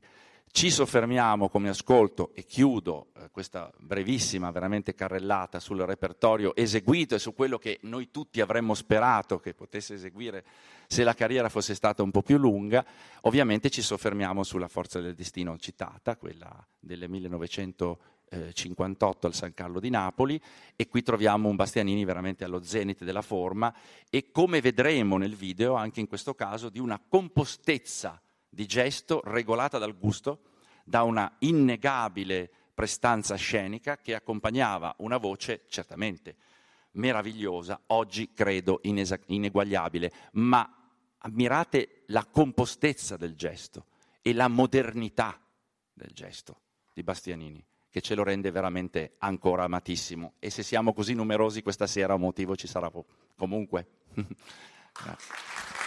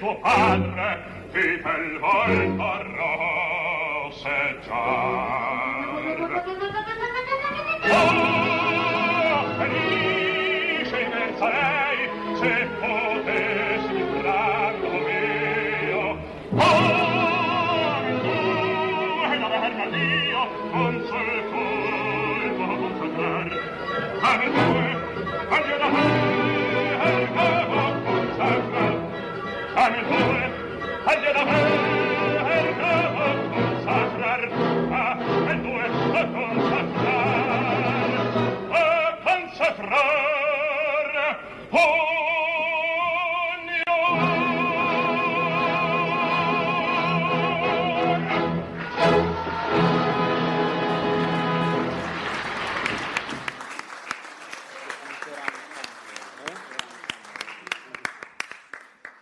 Bene, dopo questa lunga aria con la, il suo bel cantabile, la cabaletta, il tempo di mezzo e così via, tocca a me cominciare a chiudere il discorso dal punto di vista, diciamo, storico, stilistico e così via. Poi il pomeriggio continuerà con le espressioni, diciamo così, di carattere istituzionale. Eh, potrebbe essere importante, ed è quello che ho già fatto, che provo a fare di nuovo ora, eh, confrontare, paragonare non tanto questa voce, oppure anche in parte sì, perché no, questo mm, artista, questo baritono, con i suoi colleghi. Un artista che nasce nel 1922, è chiaro che si trova a, esordire nei tardi anni 40 e avrà la sua fioritura di carriera negli anni 50 e 60 eventualmente anche dopo, parlando appunto della colleganza. E allora in, questo, in, questi anni 50, questi anni 60, chi potevano essere i colleghi del momento? Beh, pensiamo che se lui nasce nel, 20, intanto, nel 22, intanto nel 22 nasce anche Cornel McNeil, un notevolissimo baritono americano che cantava egregiamente, ma anche come signore, anche come interprete, si faceva valere. Due anni prima era nato Aldo Protti, altra gran bella voce italiana, anche Giorgio London, un baritono straniero, specialista di queste parti, mica tanto, soprattutto specialista di parti altre. Nel 23 nasce Renato Capecchi, nel 24 nasce Gian Giacomo Guelfi, nasce Rolando Panerai, nel 25 Dietrich Fischer-Dieskau. Poi nel giro di pochi anni nasceranno anche Mario Sereni, perché no, un bolognese che si chiamava Mario Zanasi, fino ad arrivare al 29 quando nascerà Piero Cappuccilli. Lasciamo stare gli anni 30, se no naturalmente non finiamo più, ma se questi anni venti sono così belli e fortunati, naturalmente quando questi signori hanno 20-30 anni ce ne sono altri che ne hanno 30 e 40 che contano ancora. Infatti nel decennio precedente erano nati personaggi come Gino Becchi, Tito Gobbi, Giuseppe Taddei, Fuori d'Italia, Robert Merrill, per esempio, Leonard Warren, Paolo Silveri ancora in Italia.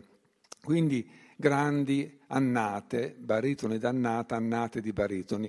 Quale potrebbe essere il discrimine fra tanti baritoni e quale potrebbe essere una specie di, di vertice? Beh, stiamo parlando di Bastianini, credo che non sia difficile additare in lui un punto di convergenza, anche perché non possiamo certo farlo ora, però parecchi di questi baritoni, signore voci effettivamente, si sono talmente crogiolate nel repertorio verdiano da um, frequentare questo bel cantabile verdiano, questi grandi personaggi non esattissimamente protagonisti nel Trovatore, il protagonista è Manrico, voglio dire, non è il baritono, sebbene eh, Bastianini abbia dato tanto al personaggio del Conte di Luna.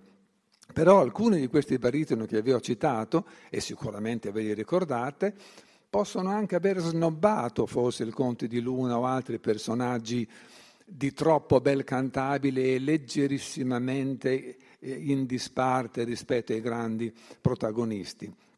E sono appunto eh, i, i mm, baritoni che in qualche modo ambivano al titolo roll, al ruolo del titolo quelli che si citavano prima, almeno in parte. Purtroppo non abbiamo dei Bastianini, il Simone e il Macbeth, ma abbiamo Nabucco, abbiamo Rigoletto, l'abbiamo sentito e lo possiamo ascoltare ripetutamente in, eh, in disco. Poi ci sarebbe anche Iago, non è che Iago sia un personaggio minore, è un personaggio diverso, difficile, eh, abbastanza spesso eh, capita di sentire un grande Iago che poi quando arriva a cantare alla Traviata non è effettivamente un grande Germont. C'è il baritono che canta bene e basta, per così dire, c'è il baritono che può cantare non benissimo e forse, consapevole di questo, tende a puntare verso i grandi protagonisti che effettivamente riesce a cesellare con una somma arte. Credo che la nostra chiacchierata di oggi sia stata in grado di additare in Bastianini quella specie di piccolo grande miracolo, grande interprete, grande signore della parola, la parola, beato lui che era toscano, quindi con la parola non aveva nessuna difficoltà. Pensate il nostro corregionale Carlo Bergonzi con la parola, eh, eh come si trovava con una tecnica egregia naturalmente, e però voce sublime e, e parola, ecco parola, prima ancora che fraseggio parola era quasi miracoloso il modo con cui Bastianini, dirò una banalità, riusciva a cantare nota per nota, parola dopo parola, senza un momento di esitazione, senza una forma di agitazione. Il canto, per noi che lo ascoltiamo, a volte è anche fonte di espressività, perché eh, a volte rischiamo di vedere la fatica, il disagio nell'artista dell'apprendimento e dell'esecuzione. Non capita questo con Bastianini. Non so effettivamente il suo profondo carattere quale fosse. Non saltava fuori però dal canto, perché il canto era nobile, composto, signorile, soprattutto sicuro di sé. Dove prendesse i fiati lo sapeva solo lui. Sta di fatto che noi non ce ne accorgevamo. Siccome si parlava di cantabilità e si parlava pochi minuti fa anche di repertorio preverdiano, io avrei anche una forte nostalgia wagneriana e mi chiedo se per caso abbia cantato Tu Bellastro. L'ha cantato Tu Bellastro? Mai? Sicuri? Io non ci credo, vabbè, ma pazienza, pazienza. No, il personaggio no, però mm, Lohengrin no, ma Tannhäuser, Amfortas, eh, che sarebbe stato eh, straordinario. Lasciamo stare il nostro amico Wagner, come dici? Ah, l'epoca. No, no, no, certo, certo, certo, certo, certo, certo, questo, questo, è fuori discussione. E allora come esempio di bel cantabile lasciamo stare per un attimo il signor Giuseppe Verdi, recuperiamo la favorita dove il baritono non canta nel primo atto, non canta nell'ultimo atto, ma quando arriva nel secondo atto canta questo meraviglioso cantabile. Non è che sia uno stinco di santo il re di Spagna, è abbastanza eh, complicatino come personaggio, ma davanti all'amata Leonora, ecco viene Leonora. Sentiamo il meraviglioso cantabile che sembra fatto apposta veramente per l'ugola di, di, di, di Bastianini.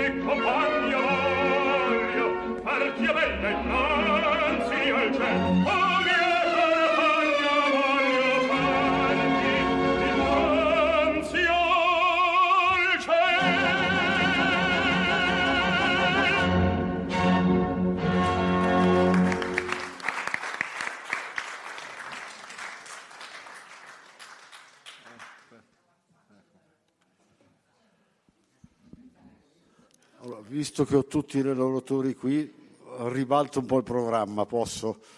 Allora, adesso siamo al momento dei riconoscimenti e ringraziamenti, però i relatori sono qui, quindi io a nome dell'Associazione Ettore Bastianini vi ringrazio e vi do il pensiero del centenario, che il filmato è scorso prima, sono quei quadri che abbiamo fatto realizzare Ettore Bastianini. L'ordine è puramente casuale. Alessandro Mormile.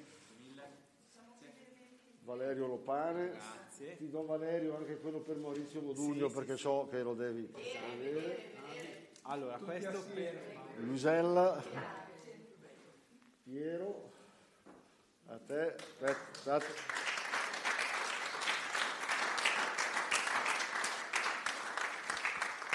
Luisella, scusa, questo per te anche. Eh perché avere tutti i relatori qui contemporaneamente è una cosa difficilissima. esatto.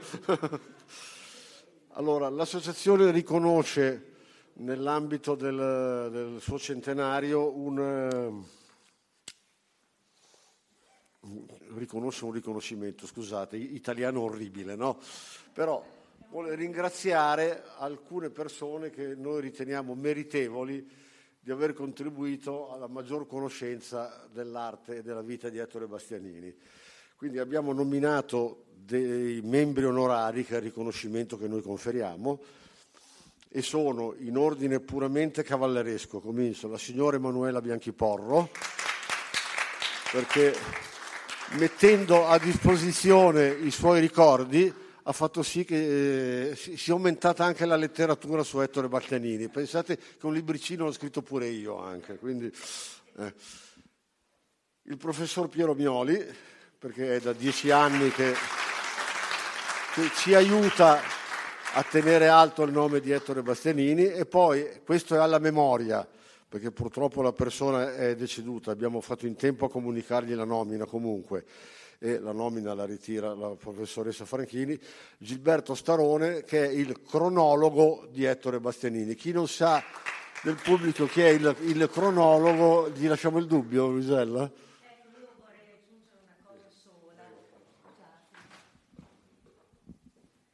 Eh, non è solo il cronologo, Gilberto, che ho avuto il grande onore di conoscere, eh, ha dedicato la sua vita alla ricerca su Ettore Bastianini. Io posso dire questo, il libro che Valerio ed io stiamo scrivendo senza Gilberto non sarebbe mai stato scritto. Ecco, questo devo dirlo e riconoscerglielo.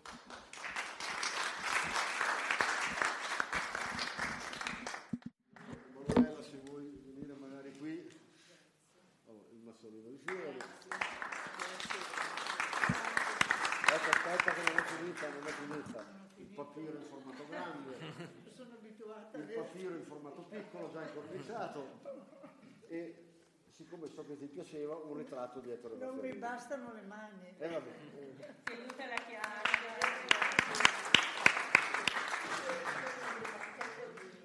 Gisella, io ti do per quello di Gilberto Starone. Per la Nuna, certo, grazie. E Piero, ti do papiro grande e papiro da incorniciato.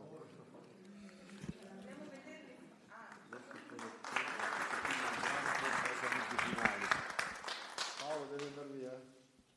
Allora io dovremmo adesso far sentire un brano, poi ci sono gli altri riconoscimenti finali. Anticipo una cosa, dove il microfono ecco qua.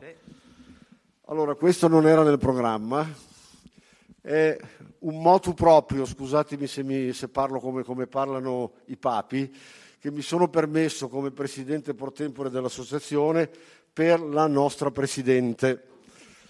E quindi io pregherei Paolo Lerro, che abita, un socio che abita a Padova, così glielo può consegnare. Io mi permetto nel mio ruolo che indegnamente ricopro in considerazione della decennale continua e fattiva attività dedicata allo sviluppo dell'associazione e alla divulgazione della memoria di Ettore Bastianini, un attestato di stima e riconoscimento per Angela Rigoli.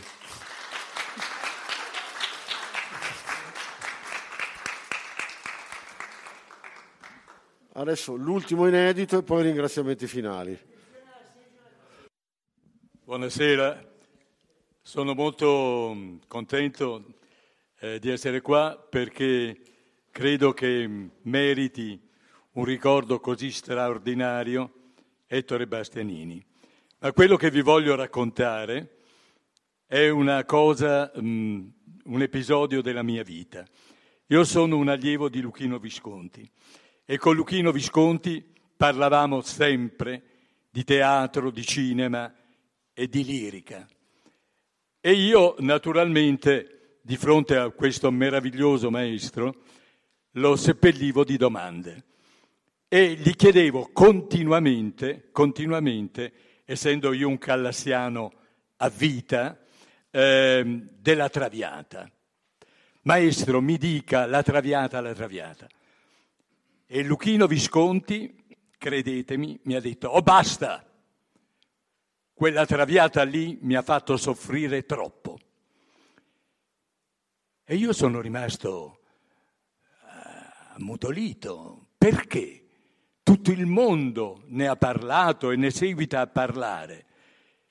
E lui mi ha detto, prima di tutto io non andavo d'accordo con Giuseppe Di Stefano. Secondo, ti vengo a dire a te che sei un calassiano che la Violetta di Maria non è stata la più grande Violetta che lei abbia fatto in scena. E vengo a dirti invece che il vero, grande, meraviglioso, insostituibile protagonista è stato Ettore Bastianini. Il secondo atto di quella traviata rimane un esempio per qualsiasi baritono che abbia affrontato un ruolo, per il modo come quest'uomo ha trascolorato la sua immagine interpretando Germont.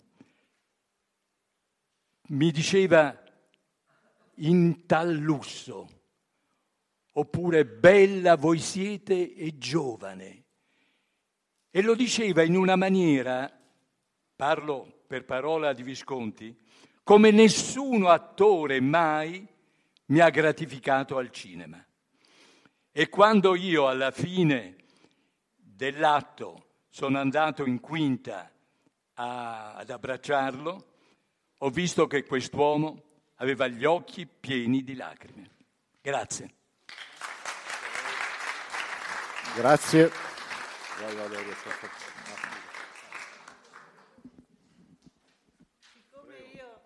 Siccome io facevo la zingarella in quella traviata lì, ero una giovane allieva, ricordo che fu Luchino Visconti a non far mettere la parrucca a Ettore Bastianini.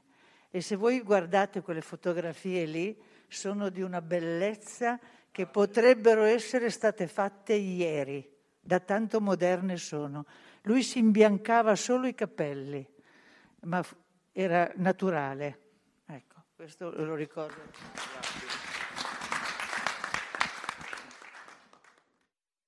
Io ti inganni,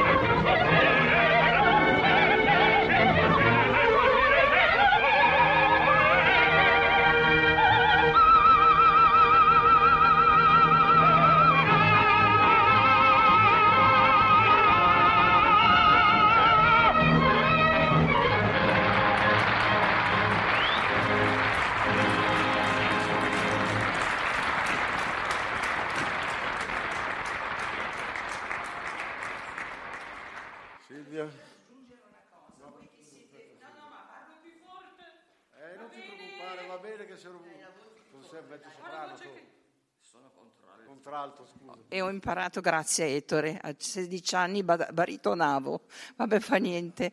Volevo aggiungere, perché voi professori non fate vedere queste cose ai ragazzi?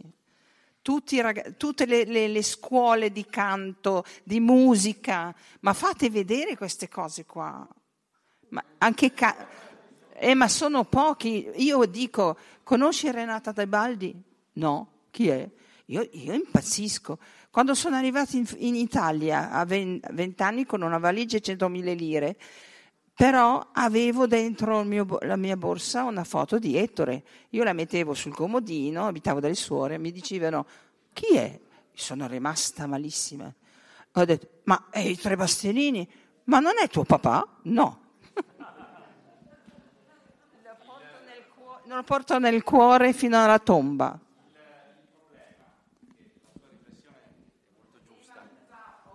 La, no, no, la sua riflessione è molto giusta. Io, io sono fra quelli che ci provano e, e, e, e provando, magari non in questo repertorio, ma nel barocco, io faccio ascoltare Joan Sutherland e poi faccio ascoltare Cecilia Bartoli. Signora, tutti dicono, ma Cecilia Bartoli è molto meglio di Joan Sutherland. E questo, e questo ci fa riflettere come non esiste uno meno bravo dell'altro. Esiste, esiste purtroppo il gusto che cambia, il, il, modo di, non il gusto, il modo di approcciarsi alle cose. Devo dare alcuni riconoscimenti, vado in ordine alfabetico, quindi non me ne voglio nessuno. Allora, comincio con Ettore Bastianini, che è nipote Ettore Bastianini, in rappresentanza anche di sua sorella Nivea. Ti questo è un quadro che mi scritto Bastianini, mi sembra questo, questo. Ecco qua. Poi scelga lei con sua sorella come dividersi tra questo quadro e questa targa. Eh. Un applauso. La professoressa Bentini, presidente del conservatorio, è presente in sala? Doveva essere presente in sala, quindi niente, va bene. Signora... Silvia Blenner, fondatrice dell'associazione e che da più di dieci anni cura il sito, fa i filmati, insomma è la povera martire di tutti noi. Quindi, eh,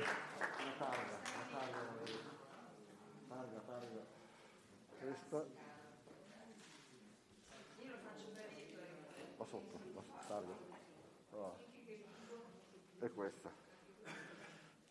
Tieni a te la targa.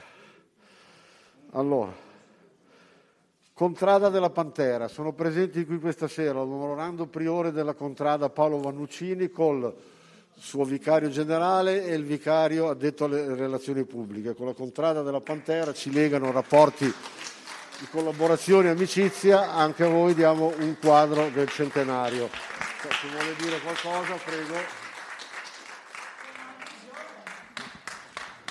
Sembriamo, sem- parlo per me, sembro più giovane, loro lo sono veramente. Allora, intanto volevo, vol- portiamo il saluto della nostra contrada, ringraziamento, il ringraziamento al dottor Stabile per averci invitato oggi, per averci omaggiato di questo ricordo, ma soprattutto ringraziamo l'associazione per tutto quello che fa, per l'impegno, la passione che, mette, che mettete nel ricordare la memoria artistica di Ettore. Eh, oggi ne è un, un, esempio davvero importante. Ci avete portato a New York, poi siamo andati a Firenze, a Milano, siamo ritornati a New York. E questo permette sicuramente a chi ha avuto la fortuna di conoscerlo o di eh, ascoltare dal vivo Ettore di rivivere momenti indimenticabili, ma anche per chi come noi non ha potuto ammirarlo dal vivo, ascoltarlo e a me neanche conoscerlo, eh, è un modo per sentirlo vicino, per viverlo e per conoscerlo in questo momento in, in degli inediti oggi sicuramente indimenticabili. Per noi Ettore non è solo la memoria artistica, per questo è il vostro grande, grandissimo merito, per quello che eh, per quello che fate. Per noi Ettore è, è stato, è, sarà sempre il nostro grande capitano. Il capitano è il condottiero della contrada alla battaglia. La battaglia è, è il palio, è la corsa, è, sono i giorni che preparano quel momento. E Ettore però in, in contrada non è mai stato su un palcoscenico, almeno questo è quello che ci hanno sempre raccontato i nostri li chiamo vecchi, ma diciamo più grandi di noi, quelli che al tempo erano i ragazzi di Ettore e con i quali Ettore eh, ogni volta che tornava a Siena si confondeva, si mischiava insieme a loro, non stava mai su un gradino più elevato, anzi, assolutamente. Questa è quello che è l'immagine di Ettore che ci è sempre stata trasmessa, che noi conosciamo e che noi portiamo nel nostro cuore sempre.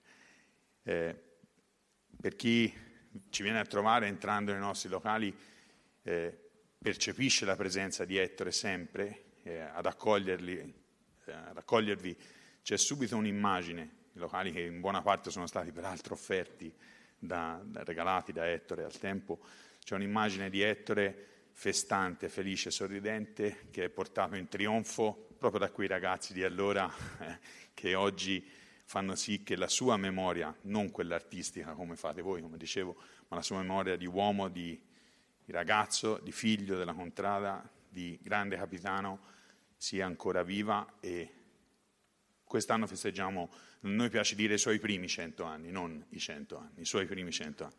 Viva Ettere, grazie. Grazie mille.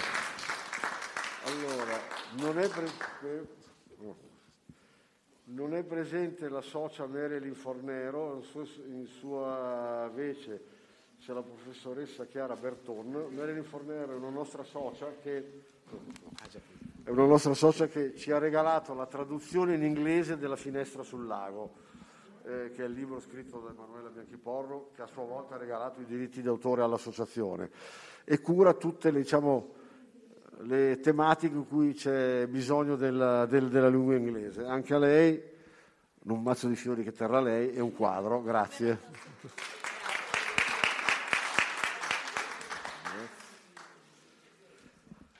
Allora, dovrei ringraziare adesso eh, Radio Ameria, la radio, una nostra radio partner con cui abbiamo una, una, grossa collaborazione e quindi c'è uno con scritto Pellegrini da qualche sì, parte. Ecco, ecco, ritira Valerio Lopane che è il gran ritiratore di premi oggi, ecco, eh, lo, glielo consegnerà.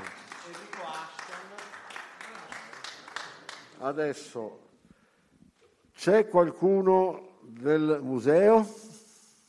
Doveva esserci la signorina del museo, mi può fare il piacere di, di uh, avvisarla?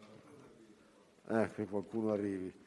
Mentre arriva, allora abbiamo le due artiste che hanno realizzato i quadri che stiamo regalando questa sera, quindi la signorina Barbara Rossi, prego venire qui perché vi beccate il mazzolino di fiori e le medaglie. E le medaglie.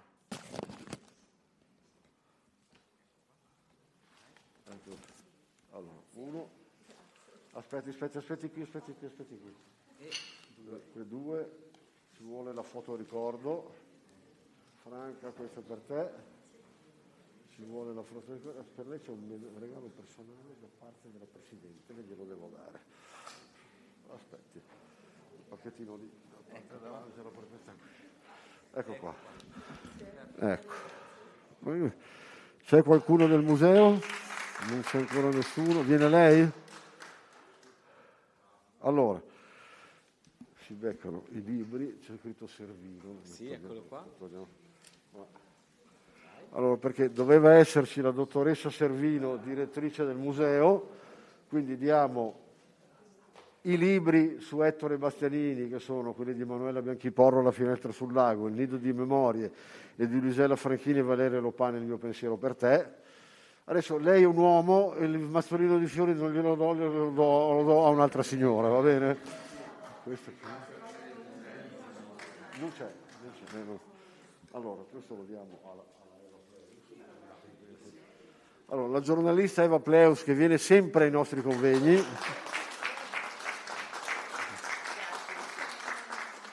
Eh?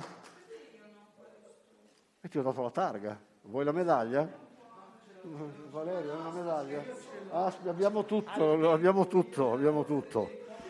Allora, uno è mio, uno è mio in realtà, è il mio personale, lo mettiamo qua. E gli altri due chi li do io? Allora, signor Bastianini, sua, per sua sorella, per sua sorella, io non ho, non ho più signora a cui dare fiori non ho più signore. Glielo porti tu. Allora, per... allora, il professor Mioli ritira i fiori per la... Uh, e... e allora anche questo. Anche questo. Perfetto. Allora, io avrei finito. Se vuoi chiedere se qualcuno qualche domanda, no. Allora, grazie a tutti di essere intervenuti. Il prossimo appuntamento li avete scorsi, comunque informiamo tutti sul sito. Va bene.